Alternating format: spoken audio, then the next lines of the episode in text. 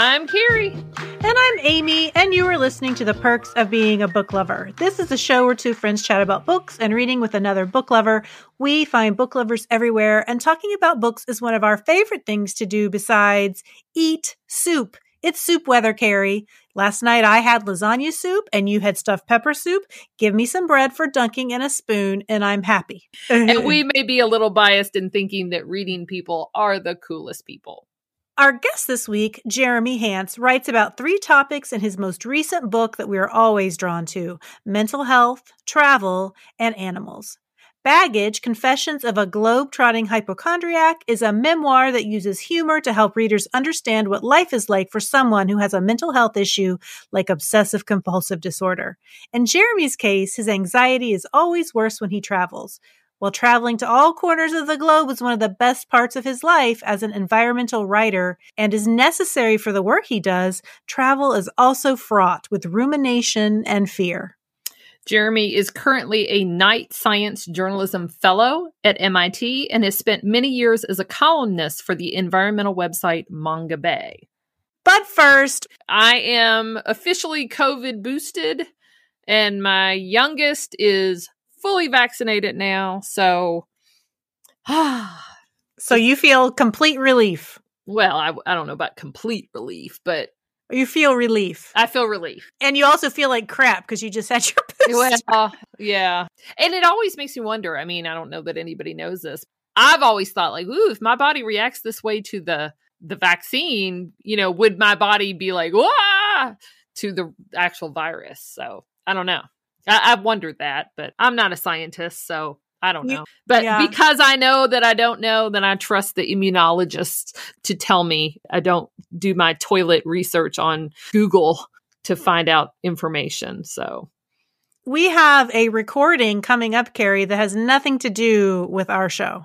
That's right. We're going to join Tabby on the Modern Life podcast to talk about The Princess Bride. We've been on her podcast one other time, and what she likes to do is uh, read a specific book and then watch the movie and then talk about it. And we were on her show over a year ago, year and a half ago. And in that instance, we talked about The Age of Innocence by Edith Wharton. This time, we're going to talk about The Princess Bride by William Goldman and watch the movie. It's a little different because for us, with the last time, neither one of us had read the book or seen the movie. And this time, both of us have seen the movie many, many, many times. But the book was different for sure. Yeah, the book is a little bit different. I like that you get backstories on some of the favorite characters like Inigo Montoya and Fezzik. What I'm not so sure about is there's sort of like this meta thing going on. I don't know how to describe it even. It's like uh, a book within a book, and I'm not sure about that, but we'll have to talk about that with uh, Tabby. Yeah. So, what's your favorite character from Princess Bride? Do you have oh. a favorite? Mm, no. Really? Uh uh-uh. uh I like Inigo Montoya, and I also like my favorite scene, I think, in the whole movie is the scene where Billy Crystal is playing Max. yeah. now, I am still reading Princess Bride. I haven't gotten through it yet, and I haven't gotten to that part, but I'm interested. Unfortunately, the the version of Princess Bride that I got from the library. I mean, I just put a hold on a copy. I wasn't paying any attention. They sent me the 30th anniversary edition, which happens to be a large, almost like coffee table type book uh, that has some illustrations in it, not actual pictures from the movie or anything, but like hand drawn pencil drawings of some of the characters in it.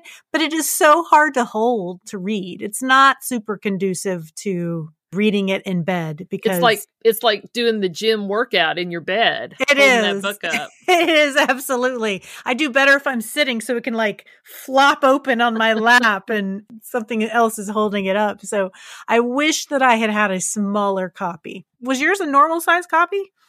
Yeah, it had like two introductions that I really didn't. I was like, ah, I'm not reading all this introduction stuff because that was very meta too. That was when I was feeling like completely overwhelmed by November and the readings. so I read the story, but I didn't read all the intro stuff because I was like, it's too much. If I don't absolutely have to read it, I'm cutting it out. And I didn't figure I absolutely had to read the introductions because one of them it was an anniversary introduction. So, well, they they put out a 20th anniversary uh, edition, and like I said, I have the 30th anniversary edition, and they had both introductions in there. Yeah, I, I'll be interested to talk with Tabby about the book and the movie because most of the time, I would say you know, probably 95% of the time, if you ask me, I would say the books are always better than the movies but the movie version is so iconic right. I, you know honestly this is one of those rare occasions where i don't know that i can say that. I don't know that i can say that the book is better than the movie.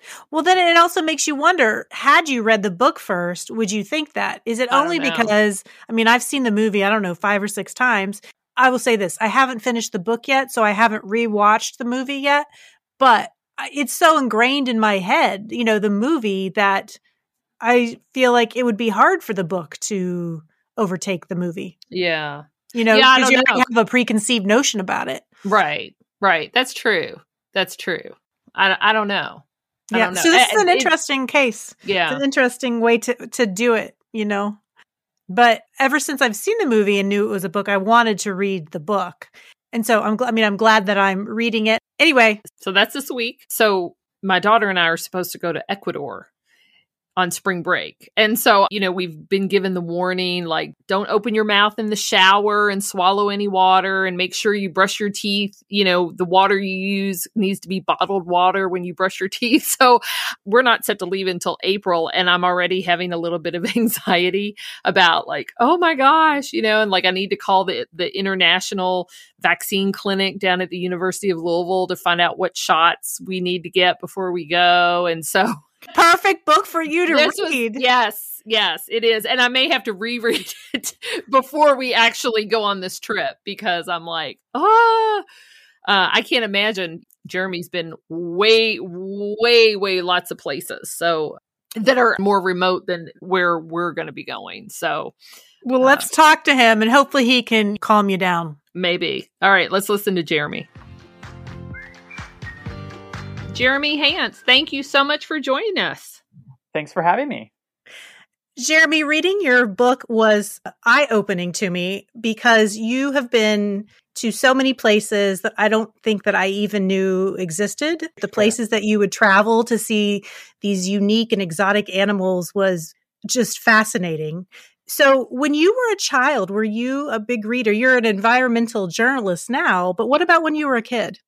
I was a big reader. I grew up in a small town in the Midwest in Minnesota. So I think reading for me was a way to discover the larger world and a way to sort of engage my imagination. I was a very imaginative kid.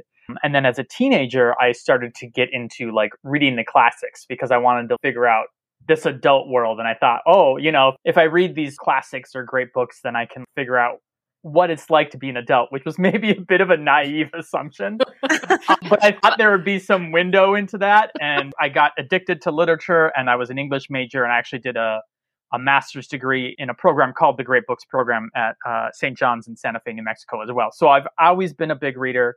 Uh, I still am a big reader, and it's probably my all time favorite thing to do is to like have a few hours and then just sit with a good book. So I have to ask, I mean there's there's a lot of children's books that feature animals and I know that you're a huge animal lover. So were those the kind of books that you were drawn to when you were a child? Yeah, I mean I was obsessed with animals as a kid. I always was. You know, when I was really young, I had like lots of little figurines of animals and I was drawn to the science books that would have the big pictures right? Mm. Whether they were artist drawings or um, photos and stuff. And and I probably read those less than I just looked at them, honestly. But you know, again, it was a way of stirring my imagination and my interest in the bigger world. And I was always interested in the weirder the animal, the more interesting to me. I was really into strange and unique and endangered species rather than the species that were like I grew up on a sort of a hobby farm. And so like I had nature outside my door but I was actually a little less interested in it uh, than I was in the animals of places like the Amazon or Africa or Indonesia. Those were the animals that sort of grabbed my attention at that age. Well, they have such great names. I mean, like I always think of like bandicoots Who doesn't love a bandicoot? I'm not even entirely sure what actually is a bandicoot. I don't know, but I love it because it's got a fantastic name. Yeah, names are really important. There's this trend now where scientists are trying to give the little things, the small insects, the tiny frogs, the things that we don't notice as well, are these interesting names to try and get a little publicity. And I love that idea because I think that that's one way to try and get people interested in these species that we don't think about. It's all about marketing, right? it's like a, a marketing tool. Yeah, conservation is a lot about marketing. It's it's kind of wild. It depends on how much we a- attach ourselves to the species as to how well it's doing in the wild. In your memoir, and you just mentioned you love long novels and long like Dostoevsky length Yeah. novels. And so I love the classics as well. So when you said that about reading the classics to figure out the adult world, I'm like, I still haven't figured out the adult world and I'm well over halfway through with my life. But I'm, I'm curious. So wh- what is the appeal of some of those really long tomes I, for you? You know, I think it's twofold. I've also always loved fantasy, and I think part of fantasy books and long books is that you are building a world that you can get immersed in for a long period of time. And I love to be immersed. It, it moves my sort of overactive brain into an area where it can just engage and enjoy and be deep into this world. And so I love those kind of books that you can spend time with, that you can watch characters really grow and change. Where even if it's based on like so like Dostoevsky or, or Tolstoy, you know, they're they're writing about you know 19th century Russia, but coming at it from a modern reader, it feels like a world building exercise because you're reading Mhm. about different cultures, different people, different time, and you're engaged in these characters and their lives and the way they turn out, and it it has that ability to ask these big, deep human questions. And I also think that you know one of the reasons I love to read a lot of classics is it's just there's a reason why these books survive whether the book has been around just a few hundred years or whether it's something like Homer or the Bible and it's been around thousands of years, you know, there's a reason why people still read it. And so I've, I've always been curious, even since I was a kid, to find out what is it about these books. And even some classics that I might have read and been like, ugh, you know, not for me. You still get something out of it. I don't think I've ever read a, a book that has survived a, at least 100 years and not gotten something out of it that I felt like was worth the experience. And so I think that's one of the things that keeps bringing me back classic works. Although I do try and mix in some more contemporary authors and genre fiction, you know, just to cleanse the palate because it can get pretty heavy and it can get pretty dense. But yeah, I, I I think I will always be someone who who gravitates towards those places. We take everything in our culture in these short bits and pieces, you know. Mm. We just sort of take so much information in. But when you read a great long novel, you're you're taking things slow, and I love that. Uh, it helps me emotionally and mentally slow myself down. And it, again, it really just sort of immerses me in the place and the time and and the storytelling. Well, I want to talk about your memoir. It's it's called Baggage: Confessions of a Globe-Trotting Hypochondriac. And to borrow a phrase from Jerry Maguire, your book had me at hello because it blends one thing that I love to do, which is travel, with one thing that I have no choice but to deal with, which is OCD. Mm. So, what inspired you to write your memoir and how long did it take you to write it? Tell us about that process. Yeah. So, you know, the inspiration was slow. I, I think the idea first came to me way back in 2006 when my wife and I did this trip to Peru, which is kind of how the book opens. And it was when I discovered that I had OCD was after this trip because I was so bonkers on this trip. I was completely out of my mind. And uh, my wife now, now she was my fiance then, and you know, it was really a, a trial by fire for her. I think the idea of writing about that experience uh, has been with me since that happened. Uh, I was diagnosed with depression and anxiety when I was 10. And so I grew up with mental illness and mental illness all over my family too. My parents were mentally ill. My brothers had mental illnesses. So like my whole family was just uh, cracked in some ways. But I spent my whole childhood trying to hide that from friends and peers and teachers and things and feeling ashamed of it. So the idea that I would ever write a book about my own personal mental health journey was initially was like, no, I don't want to do this. This is this is a bad idea. I don't want to be this vulnerable. But I think over the years as I grew up, as I had my own kid, as this idea of writing about this mental health issues in a way that would be, I think, funny and somewhat enjoyable and would combine travel and conservation, it just wouldn't let me go. And it wasn't so much that I chose to write this book as this book just freaking wouldn't get out of my head. there were days when I just desperately wanted to go away, but the idea just stuck. And finally, I think anyone who's written a book, you get to a point where you're just like, okay, I give in. I guess I'm doing this now. And then it was the long process of writing some and then finding an agent, finding a publisher, and all those more practical things. But there was eventually a, a, year or two where I just decided, you know what? I've done the journalism thing for a long time. I've always wanted to write a book. I guess my first book will be about my mental illness. Yay, you know. Um, so that's kind of what happened. Is the more I worked on it, the more I thought that it was a story worth telling for a number of different reasons. But it, it was really that I was obsessed with it. Mm. So I have a question in that your book it's lots of different things. I mean, in some sense, it's a little bit of a travel memoir, but I really think that the travel part is the least important of the things that you're talking about. It's, you know, it's also your memoir of mental illness, but it's also about animal conservation. So when you think about your book, how would you categorize it? Oh, that is such a good question. I mean, I think it goes in the travel area of bookstores. I think that's where they put it. You know, this is one of the things that we ran into my agent and publisher and and as a writer, you know, I knew that I wanted to write about these travel stories around mental illness, but I also knew that as a conservation journalist, all these trips, majority were for reporting. And so I, I wanted to tell that story too. So in writing it, it was really trying to blend those three travel, you got wildlife, and you got mental illness.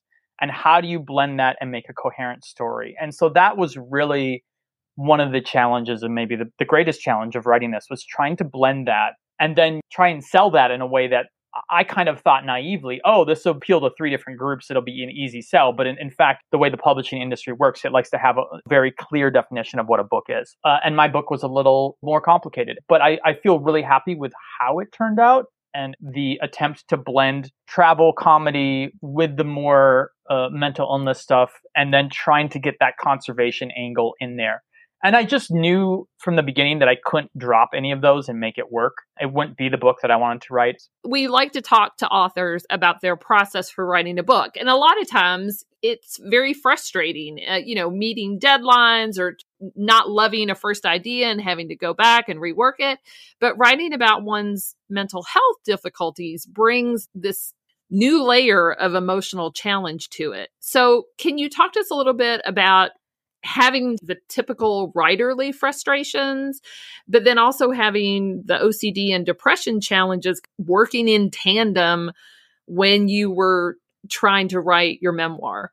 Yeah, it's definitely complicated when you're writing about yourself and not about something else. You know, I had the, the similar difficulties of this is my first book. I didn't know how things worked exactly. So you're kind of dealing with the oh deadline, like I have a year to write this book. Oh my god, I'm not as far as I need to be, kind of questions. But yes, the the writing about the mental health stuff. I think in some ways I was actually surprised that I was pretty stable and healthy during this time. This is pre-pandemic when I was writing the book, mm-hmm. and I think having the project on my plate. You know, having this sort of large project really allowed me to focus my nervous energies into something productive, which is not always the case.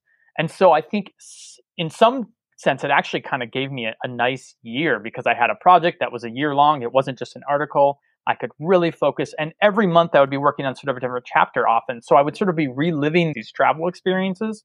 I would be dreaming about them again. I would be reading through old notes and looking at old photographs to try and get the best sense of this trip.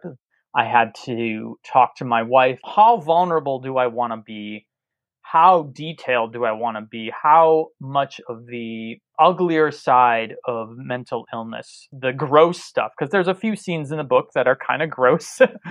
and and how much do I want to lean into that and how much do I want to step back? And so there was always that question. And, you know, I think the vulnerability of that actually hit after the draft was done. There was the realization of, oh my God, this is going to go out to people that I know. and why didn't I think about that ahead of time? Are you sure we can't just cut, you know, again, that, that sort of childhood fear of, oh my God, I'm going to be outed as someone who's mentally ill, right? People are going to know that I'm a total freak and that was harder i think after the book was done i didn't have something to focus on and i, I could just focus on the fact that you know oh no people are going to find out. And it was like yeah dude you know people are going to find out. You wrote a book about it. Like chill out. This is a conscious decision you made jeremy. You only have yourself to blame.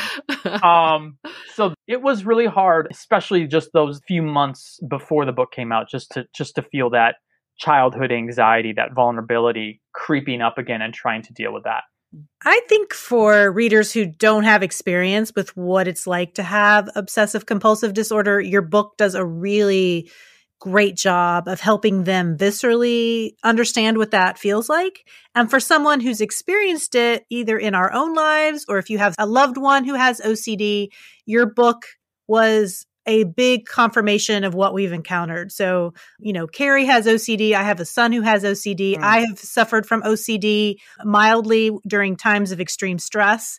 But there seems to be a big push right now to bring mental illness out of the shadows and to talk about it more. And I'm wondering what your experience has been about other people's reaction to your book. Yeah, the reaction has been wonderful.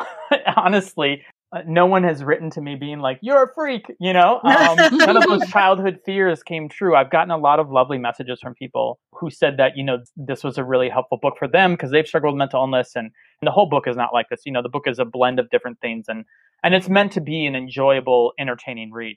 But I do try at certain points to to show my thought process. You know, if you meet me, you would not know.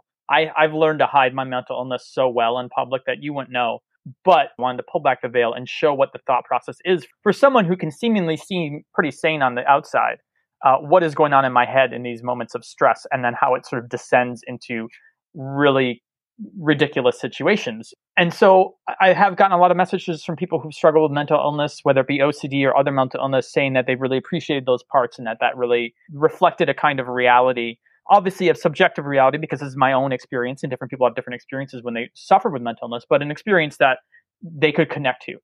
And I think even more gratifying for me was parents that have reached out to me and said, you know, uh, my teenager has OCD or my teenager has depression or, and like your book was so helpful in understanding what my child has been going through. And I was like, yes, that was one of my main goals, right? Was to write a book that somebody with loved ones could read and say, oh, this is what is going on in their head when they're acting so irrational. Okay, this just helps me understand, love, and support them more in a new way. And then, obviously, for anyone with mental illness, it's so good to read something mm-hmm. where you can feel like you're not alone. Because I think anybody who's struggled with severe mental illness for any amount of time, the loneliness is probably one of the worst parts of it. And to feel like there are other people who have struggled with this, you know, the context of the book is that, you know, it starts out with me discovering I have OCD. And then by the end, it's sort of me learning to live with OCD and still doing the travel and the job and things like that. And so there's that arc of, okay, I'm never going to get rid of the mental illness, but I've learned, at least at this point, some ways to manage it. The other thing I think is important is that you show that seemingly quote unquote normal people who you see can have mental illness and you would never know it. Right. Yeah. So, I mean, I think people who have never dealt with mental illness in their family or themselves, I think that they have this misconception of what mental illness is. I don't know. When I was younger, if you told me somebody was mentally ill, I'm thinking about you know, somebody who has schizophrenia, who's homeless, living on the street or something like that. I mean, I think that's a stereotype, mm-hmm. but normal everyday people can have it and they can be completely functioning on the outside, even though maybe they're having internal struggles on the inside. So yeah. I think that's important. And I think that's so true. And that just shows, that, you know, mental illness, sort of a collective word we use for many different diseases. And some can be way more severe and some can be less severe and some can be severe for a few years and then, you know, abate. And like the thing is, if you're standing in a room with five people, chances are two of them have or have struggled with severe mental illness at some point in their life, right? And one of the reasons why I was able to write this book is because there is this growing awareness and there's other people have come before me willing to share these stories. And so I think that that allowed me a space to share mine. And I think it's so important to recognize, yes, yeah, you can have someone who has pretty severe mental illness, but still be coping and making it through day by day sometimes by the edge of their teeth um, yeah. and sometimes not. Sometimes they can be right. doing pretty good but then like you know if things get bad for a few months then they can slip. And that was one reason why too why i wanted to write a book that was funny and entertaining but also about mental illness you know there's a lot of wonderful memoirs out there really important memoirs about this mental illness that's just crushing and despair. But i didn't want to write that book myself. That wasn't the book i, I was i felt called to write. And so i wanted to write a book about mental illness that had moments of levity that had other things going on so that you could tell that story in a, in a different way, but still say, hey, I'm a, I'm a pretty normal person if you meet me, but my God, if you spent three hours in my head, you know, it'd be a different story, right?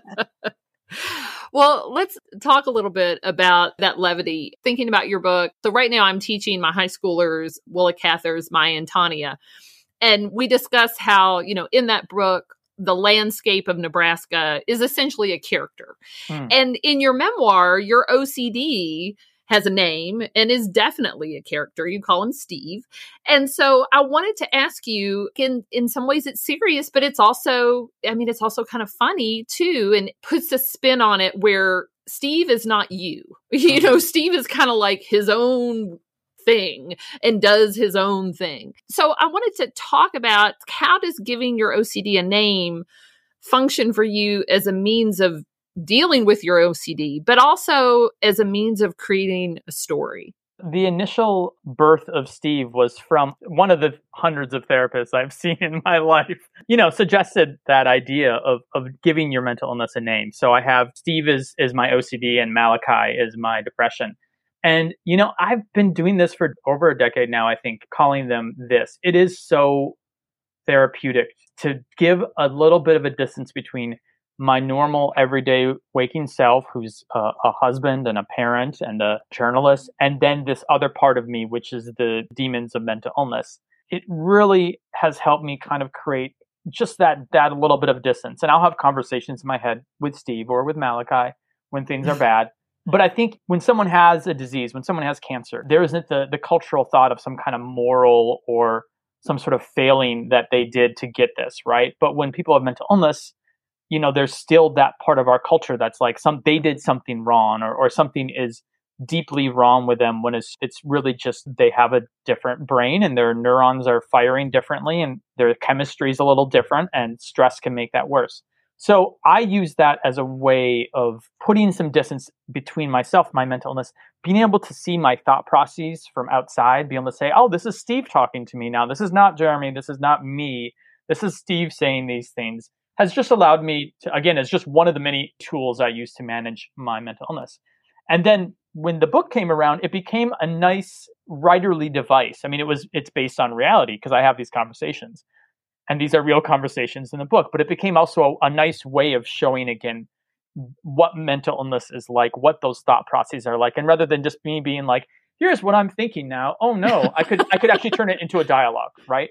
And those dialogues were super fun actually to write you know, I have those conversations, especially under stressful circumstances, which when I travel, I have those conversations daily. So that was a way of me, I think, interjecting some humor into the book, but also just showing, hey, this is what it's like. You know, these are the debates that you can have with yourself. And Steve is sort of that little devil on my shoulder who's very boring, but, you know, just keeps saying the same thing over and over again. And I'm trying to just be me and get through this experience. You know, the book is meant to be funny. People should laugh at those moments. I want people to laugh with me and at me you know because i do silly things i do ridiculous things i do things that i'm deeply ashamed of but i'm sharing them you know with the idea of pulling back the veil a little bit letting people see what it's like to live with mental illness so i think that the icing on the cake of your memoir is that a huge chunk of it is also about environmental conservation. And neither Carrie nor I had ever heard of Mongabay prior to reading your book. So, can you explain what Mongabay is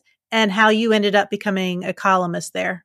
Yeah, so Mongabay is a an online news source, environmental news. And I started interning there in like 2008, and then I started working there 2009 full time. And that was where I got my start uh, in journalism. And at the time, it was just literally just two of us. And we would write about, you know, wildlife. The founder of Mongabay, Rhett Butler, has a deep love of tropical forests, and I do too. So a lot of our focus was on global issues and forestry and, and wildlife in the tropics and such. It has since grown to a massive, there might be 80 employees now around oh, the wow. world full time. Yeah. There's Indonesia branch with all Indonesians. There's a branch in South America. So there's different outlets now and hundreds of freelance writers who write for them and they're publishing probably six or seven incredible articles a day. They're doing video stuff now. So it's really grown since when I started. But I got my start there as a journalism. I learned the tricks of the trade and the, and the, the way journalism works there and then eventually went freelance. But I still write for them a lot. You know, if, if you've never checked it out, it's an incredible source of environmental news, news about indigenous peoples, news about climate change, which is becoming obviously more and more important to be writing about and talking about, news about mass extinction, wildlife. I mean, all sorts of things.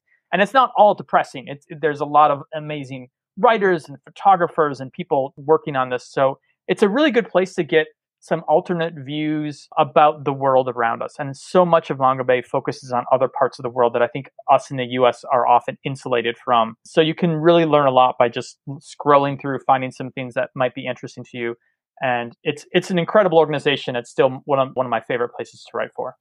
So one of my favorite cartoons is one by David Sipress that shows two people walking, and one of them says to the other, "My desire to be well informed is currently at odds with my desire to stay sane."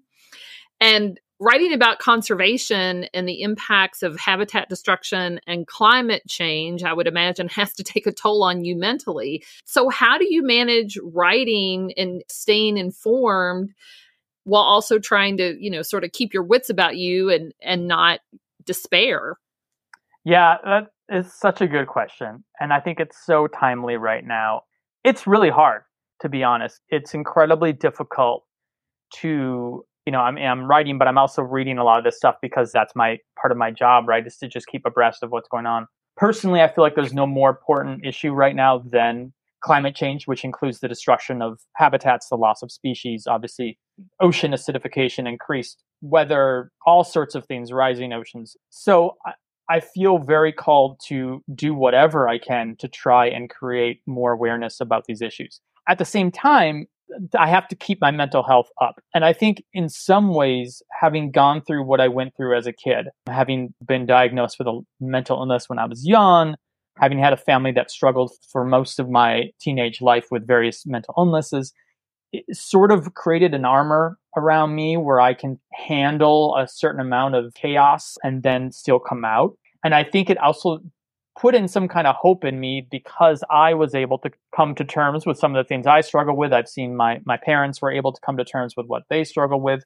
Maybe some of that has lended me some optimism. I mean, I'm not a doom and gloom person. I, I do believe that there is hope. I have a 10 year old, and you know, when you mm-hmm. have a 10 year old, you, you kind of got to believe that there's going to be a future but it is it's hard. And and some days are a lot harder than others. And i think the mental health crisis around climate change is only going to get worse as people sort of wake up to the direness of what's going on. My hope is that governments and officials and and and people with the levers of power will actually start to take this more seriously and start to push those levers. But i think we're going to see some pretty difficult times. But i also i have to do a lot of things for self-care I meditate, I do yoga, I spend time in nature, all those kinds of things to balance the amount of bad news I often hear in, you know, a day's time. and you have to celebrate the good things. You have to be in the moment, you have to be in the present. You know, when when my kid comes home, I'm not like, "Oh my god, climate change."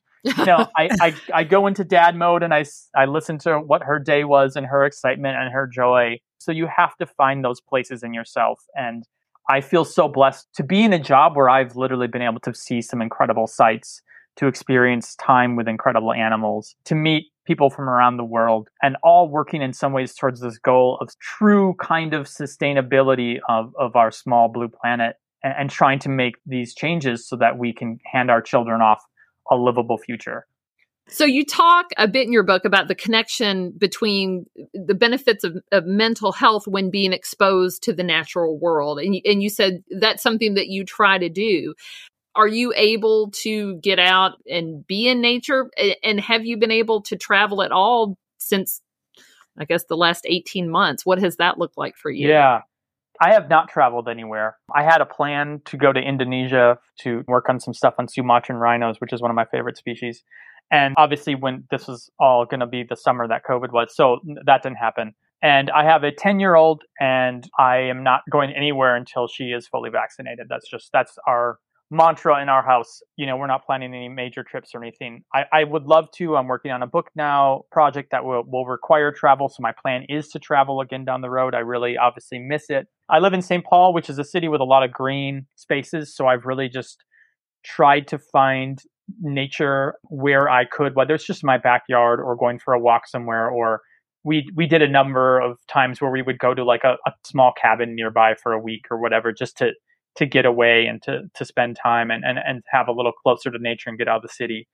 But yeah I, I think it's it's really important for people to understand that like the research on nature and mental health is so fascinating and it's so revolutionary. They are basically discovering that spending time in nature can add years to your life.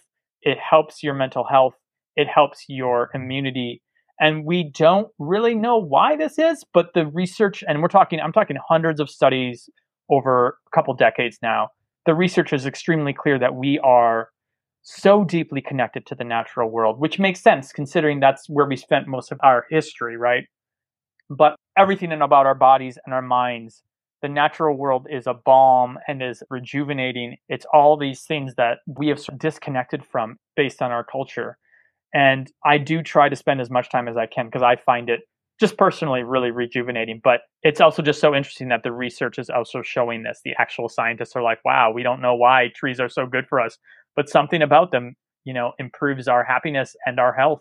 Again, sort of another theme that I wanted to slide into the book because it, it, it really fit with my own personal story.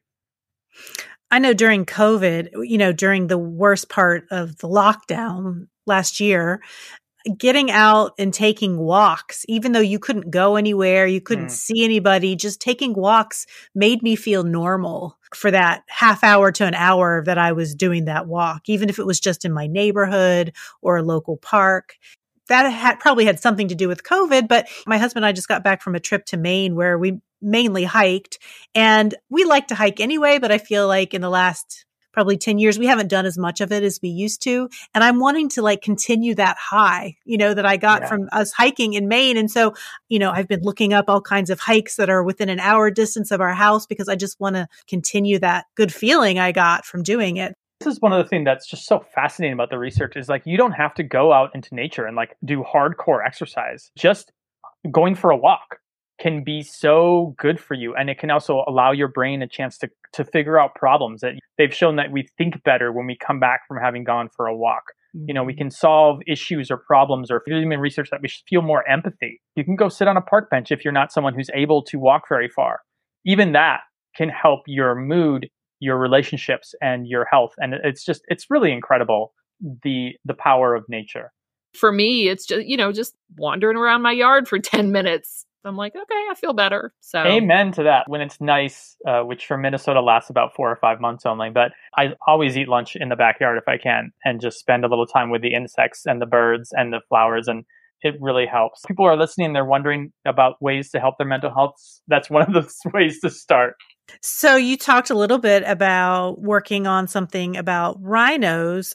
Um, yeah, so I'm actually I have a fellowship right now with uh, MIT, the Knight Science Journalism Fellowship. So I'm spending the next four months basically writing a, a, new nonfiction book proposal, and this one is focused on the story of the Sumatran rhino, which is this really bizarre species. It's not related very closely to any other rhinos. It's about 25 million years off from them.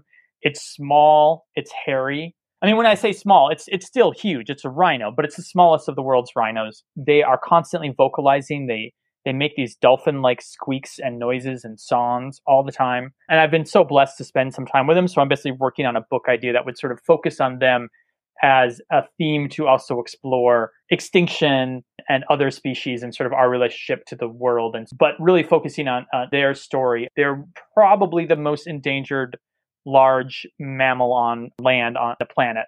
So it's a really vital species and, and one I've just fallen in love with. So it's really exciting to be that. I will hopefully be traveling to Indonesia where they where the last populations are. There's so many places I'd like to go. I'd love to go to Mongolia. I'd, I'd love to get back to the Amazon. I'd love to get back to sub-Saharan Africa. I'd love to go to Madagascar. I'd love to go to some Pacific islands. I could go on and on. Russia's on the top of my list because I love the dead white Russian authors apparently. All, the, all, those old, all those old dead dudes that just write those really long books. Like, I'd love to go see that. So there's a lot of places still on my list. I think part of the pandemic was feeling so grateful for the, all the places I've been able to go. I'm excited to do it again for for work, but we'll we'll see. I think Indonesia will be the next place. Well, Jeremy, it has been awesome learning more about you and your book, and we would recommend that everybody check it out. We are going to take a short break, and when we come back, we're all going to talk about what we're reading.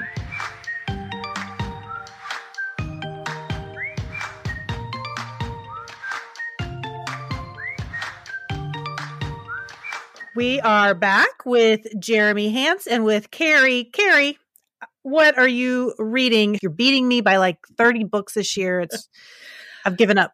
Well, The book I'm going to talk about was actually a lovely audiobook. It's called The Night Diary by Veera Hiranandani.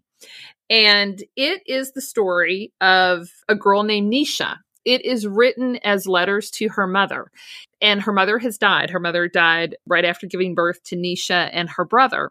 And so this book is set in 1947 in the time when the British have colonized India. And so they are giving up their role in the country. And so reading this, it provided me with a lot of history that I sort of knew, but didn't really know.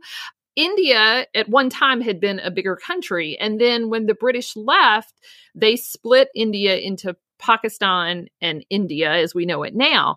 And what happened was the Hindus who were in the section that is now Pakistan had to move to India, and the Muslims who were in the part that we now know as India had to move to Pakistan. And this was very dangerous, and uh, a lot of people died, and there was violence. And so, reading this book, even though it was a historical fiction book, I felt like it did a really nice job of making me more aware of this time period. So, Nisha and her father is a doctor and her father is Hindu and her mother was Muslim. And so even though her mom is deceased, you know, she's very confused because she's like, I'm both. So where do I go? What do I do? Like, even if we move to where everybody's a Hindu, there's a half of me is Muslim. It was touching. It was interesting. It was suspenseful. It's a, it's a book for, you know, a middle grade student. I really, really enjoyed it. And at the end, there is information from the author. So the author doesn't narrate it, but at the end, she does come on and she talks about her own father's experience. He had to walk from one place to another. And so, like in the fictionalized account, Nisha and her family have to walk like 63 miles and they essentially run out of water and it you know it, it, gets to the point where it sounds pretty dire. So the author's father's experience wasn't like that, but she took inspiration from what he went through. So if you're like me and you really don't know much about that time period and you're interested in, you know, kind of dipping your toes in it through some historical fiction, I think this would be an excellent way to do that. Highly recommend that book. How'd you hear about it? Uh well you know i chose it based on how short it was. I was like well this is only like seven hours or something. I'm like sounds good to me. But it was a a newbery honor book i believe. I try to keep tabs on those uh, as much as i can. Highly recommend. All right jeremy what long russian reader have you been working on? First of all i'm having this incredible reading experience right now with my daughter I've been reading to my daughter since she was little. It's something that really exciting that we share. But I finally convinced her to let me read her Lord of the Rings. Yes. Yes, right? I've read her The Hobbit twice and she feels really bad for Gollum. And she was like, I don't know if I can handle it. I'm like, you know what, baby? The Gollum doesn't show up till the second book very much. She's very sensitive, and, and mm. you know we're very aware of this. Let's just try the first book and see. And I, my my goal is, you know, by the end of the first book, she's not going to be able to stop. So she'll just have to learn to deal with Gollum, which is a good exercise in empathy anyway. And so we've started reading it. We're just a couple chapters in, but what we do is we turn off all the lights except for a light for me to read by. We put on some candles. Usually it's just me and my daughter, but my wife is now listening too. And we all just sit in our living room and I get to read for like a half hour every night, you know, about Frodo and the ring and Gandalf and all the amazing stuff. And, you know, and she has no idea what's coming. You know, oh, she's never man. seen the movies. so, as a father who loves book, it's like the perfect reading experience. Um, that is awesome. That is yeah. pretty cool, and they're long books. So all three books together, it's about a thousand pages. Yeah. But that sounds like an incredible experience for your family to do it like that. That's really yeah, cool. it's been really neat. I want to plug another book real quick, just something less known. Uh, so as as a person who's written a travel book, I wanted to just say if people love travel books, check out Patrick Leigh Fermor. He was this travel writer who, at the age of 17, walked from London to Istanbul, you know, across all of Central and Eastern Europe. And, you know, he was just a young man. It's the 1930s. So he's walking through Germany as Hitler's just starting to rise. And it's the end of the aristocracy. So he's seeing the aristocracy start to come down. And, but he's such a fantastic writer. His descriptions, he can spend three or four pages on a single cathedral. And you would think he would get bored, but his writing is so immaculately beautiful that you're just entranced. So if someone's looking for a book that delves into travel, but also the history of, of Europe and the history of the 20th century, highly recommend. That's a three part book. The first one is called The Time of Gifts, and it's a wonderful, wonderful, one of the best writers I've ever, I've ever read. Wow. Oh, that sounds totally up my alley. Although I need to ask because I know how you really like long books. Is this like a thousand page book? No, no. The first, okay. the first book is probably like two, three hundred pages. Oh, okay, good. Um, okay, yeah, and then and like I said, it's it's three different books. Just reading the first one gives you the, the sense of what he's doing in, and it's also like a coming of age story because he's just like a seventeen year old brilliant young man who got kicked out of school because he was too wild, and he's just walking across Europe. Wow. Meeting all sorts of interesting characters and having all these wild adventures. You know, and, and if you visit Europe today, it's so different from what he describes because this is before shopping malls and before sort of mass consumerism and you know just on the edge of World War II. It's just a completely different world.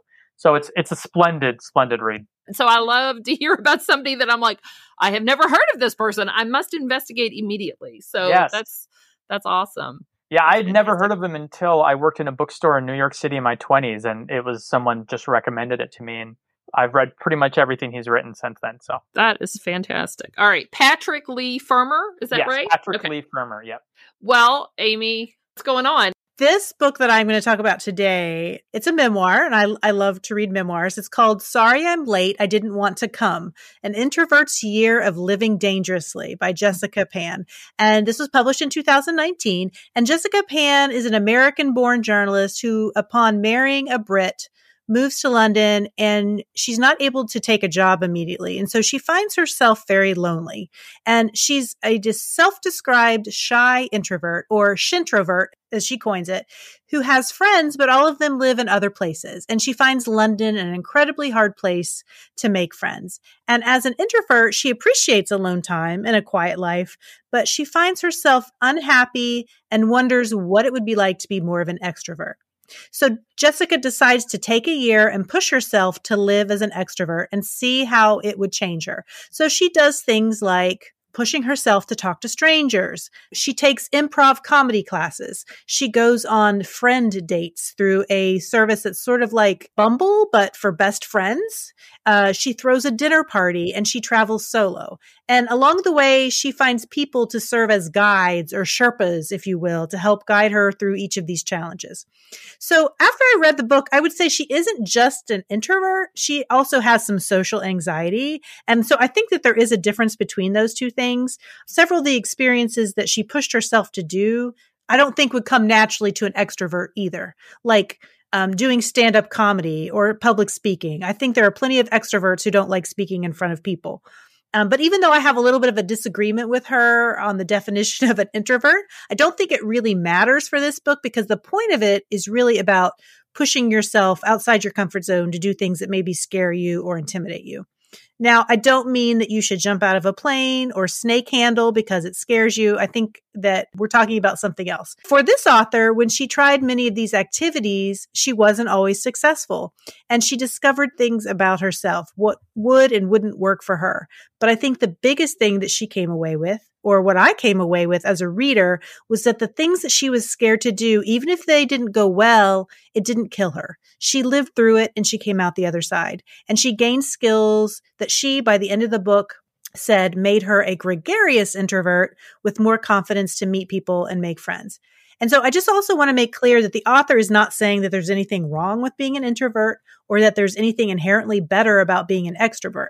But she found herself in an unhealthy place where her social anxiety and her shintroversion were making her miserable and infecting her everyday life. And I think that's the difference. So on the flip side, I personally have known extroverts who don't take time to have quiet moments to process what's going on in their own lives and they suffer because of it. So ultimately, I think you can take from this book not so much about introversion versus extroversion, but really what fears in your life are holding you back from being a happier and more confident person. And I feel like I'm making this sound like a self help book. Uh, it's more of a humorous memoir, but there are definitely some self help aspects to it that if you as a reader ask yourself what fear you should conquer. And I listened to this on audio and the author narrates it and I really appreciated her self-deprecating and her light writing style. And this is the perfect kind of audiobook for me because it was like listening to a friend tell a story. And I gave it four and a half stars and I recommend it. I, am glad you said she's not down on introverts. No, she's not. Uh, I think that that she had kind of closed herself off. And you know, I think everybody needs some sort of social contact. And oh, she sure. just really didn't have a social structure in London. And I guess didn't feel like she had the skills that she needed to be better at making friends. And so I think that that's how it started. But all right, very, very good. Cool. All right. Well, we are going to take another short break. And when we come back, Jeremy's going to answer his three about me.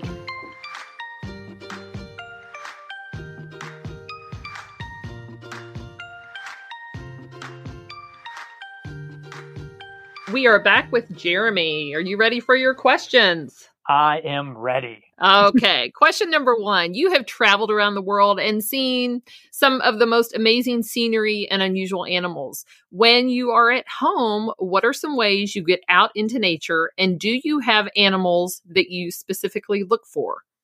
Yeah, I, I do. You know, even since I was a kid, I really enjoyed the exotic. But obviously, as you get older, you come to appreciate the close things as well. There's a couple parks just near my house that I love to walk in. There's one that it's an oak grove. It's, it's a recreated landscape that used to be in the in the area, and so that's a beautiful place to go. In Minnesota, in general, I think the the best place for nature is the Boundary Water Canoe area, which is a series of a large area of, of lakes up in the northern uh, near the Canadian border, and there's no motorboats allowed, so people just go in canoe. And you know, it's a place where you can, if you're really lucky, see moose but I, I've grown to love just local birds. The other day, for example, I was just out on a walk and I saw a woodpecker just like on the ground drinking out of a puddle. And I hmm. don't think I've ever seen that before.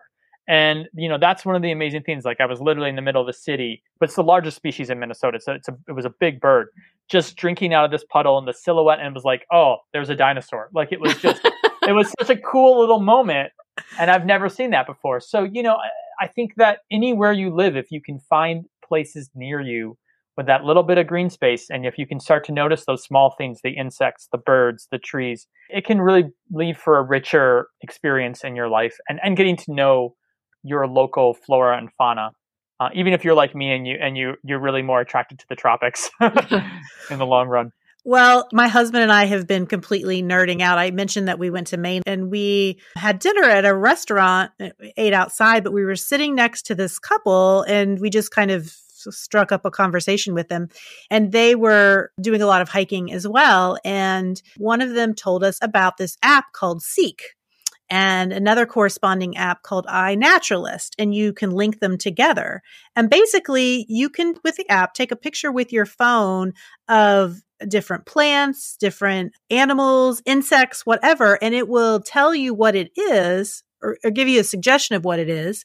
And then it, if you link it to the iNaturalist, other people can look at it and say, yes, that's what that is. And then it goes into their big database so they can see where species are being spotted all over the country, all over the world.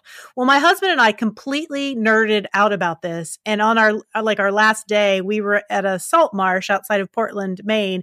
I mean, we did walk, but I mean, we were just taking pictures of all kinds of things, like nerding out over things that normally we would have just walked past. Yeah. But we wanted to see what it was. And my husband is so obsessed. He took a picture of a centipede he saw in our house last night. And it said, and it said common centipede or something. But I mean, it was insane. Centipedes are so cool. They're like they're like little dragons. Yeah.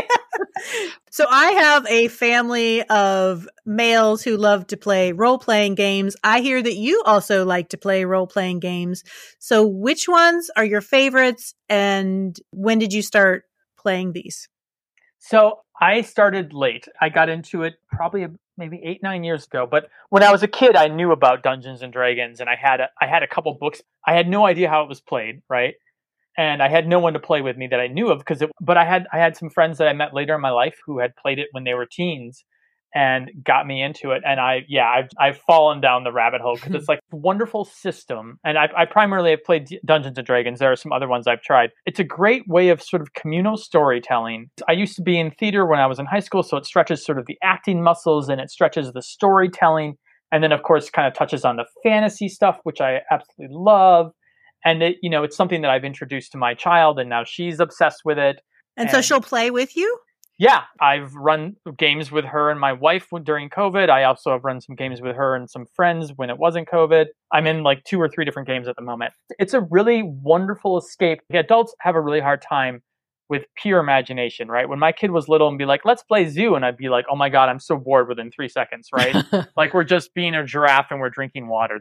But what D&D allows is it has, you know, this set of rules and this world building that allows you to, to have some structure but then within that structure to go wild. And so for hmm. whatever reason, it allows me to feel like I'm a little kid again in some adventure world playing this fantasy. And it's just been such a, a joy and a delight and a really fun way to try something new and then introduce my daughter to things like how do you role play a character you know is this a decision that you would make or is this a decision that your character would make how do you plan how do you make a strategy to take on this challenge or that challenge. And then just learning math and reading and all these other things that sort of go into this game.